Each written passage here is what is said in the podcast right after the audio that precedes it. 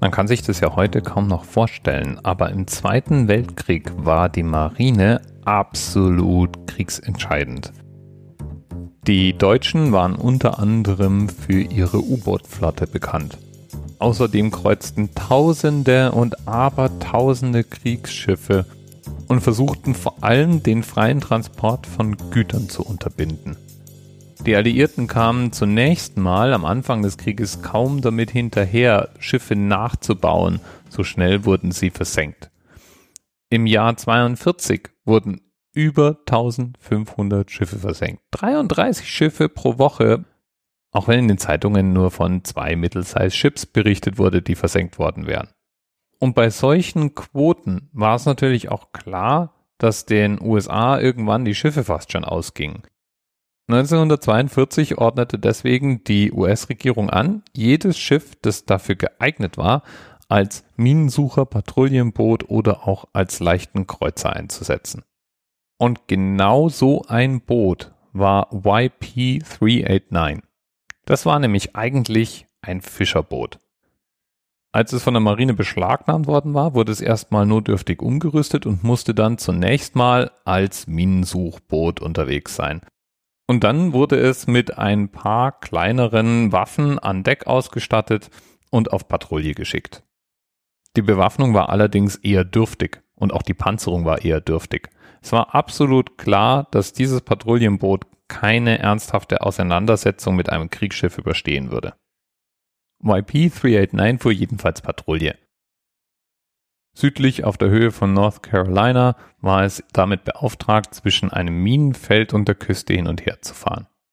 In dieser Gegend war zu der Zeit auch ein deutsches U-Boot auf Tauchfahrt gegangen. U-701. Der Auftrag von U-701 war, Handelsschiffe der USA zu versenken.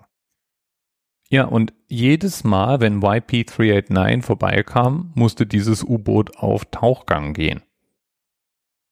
So beschloss der Kapitän von U-701 Horst Degen irgendwann dem Spuk ein Ende zu bereiten und YP-389 zu versenken. Allerdings war YP-389 so klein, dass Kapitän Horst Degen kein Torpedo dafür verwenden wollte.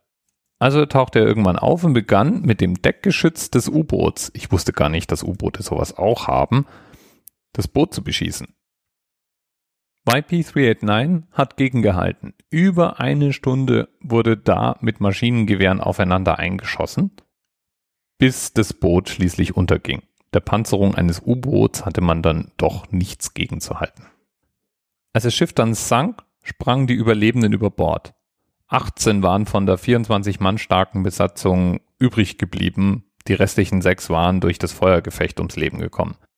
Die Rettungsboote hatten den Schusswechsel nicht überstanden, aber die Rettungswesten natürlich. Und die 18 Überlebenden trieben dann im Wasser und wurden sechs Stunden später von einer anderen Patrouille aufgesammelt. U-701 wurde dann zwei Wochen später von einem Flugzeug versenkt. Und für die 45 Mann Besatzung von U-701 ging das Ganze nicht ganz so glimpflich aus. Zwar schafften die Männer es, das U-Boot zu verlassen, aber danach wurden sie erstmal abgetrieben und trieben über 90 Seemeilen über offene See, bevor sie aufgesammelt wurden. Und zu dem Zeitpunkt waren dann nur noch sieben von ihnen am Leben. Wirklich überrascht hat mich dabei die Geschichte, dass die Besatzung des Flugzeugs, das U-701 versenkt hat, sich mit der überlebenden Besatzung getroffen hat und dafür entschuldigt, dass sie nicht mehr helfen konnten. Der Bomber hatte zwar U-701 erfolgreich versenkt, als dann aber Überlebende an der Oberfläche trieben, und es war ja praktisch die gesamte Besatzung. Über 40 Leute also. Als die Besatzung des Bombers das jedenfalls sah, kreisten sie noch kurz über den Überlebenden und warfen Hilfsgüter ab. Allerdings kann man von einem Flugzeug aus ja leider nicht wirklich viel mehr machen. Und wenn die Wetterbedingungen und die Position auf dem Meer nicht mitspielen, dann sind Menschen, die da treiben, wirklich sehr schwer zu finden. Es gibt jedenfalls ein Gruppenbild mit dem überlebenden Kapitän von O701 und der Crew des Bombers. Das finde ich dann schon bemerkenswert. Heute ist es alles lange her, aber das Seegebiet, auf dem YP-389 seinerzeit patrouilliert hat, das ist inzwischen ein Naherholungsgebiet. In ungefähr 30 Meter Tiefe ist YP389 inzwischen eine Art künstliches Riff. Und bei Tauchern ist YP389 ein beliebtes Tauchziel.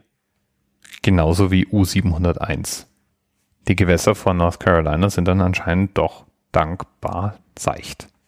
Trotzdem war die genaue Position von U701 lange Zeit unbekannt. Erst 1989 fand ein Sporttaucher durch einen Zufall das Wrack. Und erst seit 2004, seit ein Hurricane das Schiff weitgehend wieder freigelegt hat, ist das U-Boot zugänglich für die breite Taucher-Community.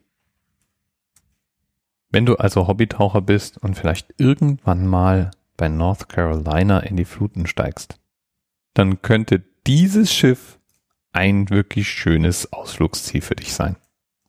Bis bald. TMRS 10, 9, 8. The experience of 47 individual medical officers. Was hier über die Geheimzahl der Illuminaten steht. Und die 23. Und die 5. Wieso die 5? Die 5 ist die Quersumme von der 23.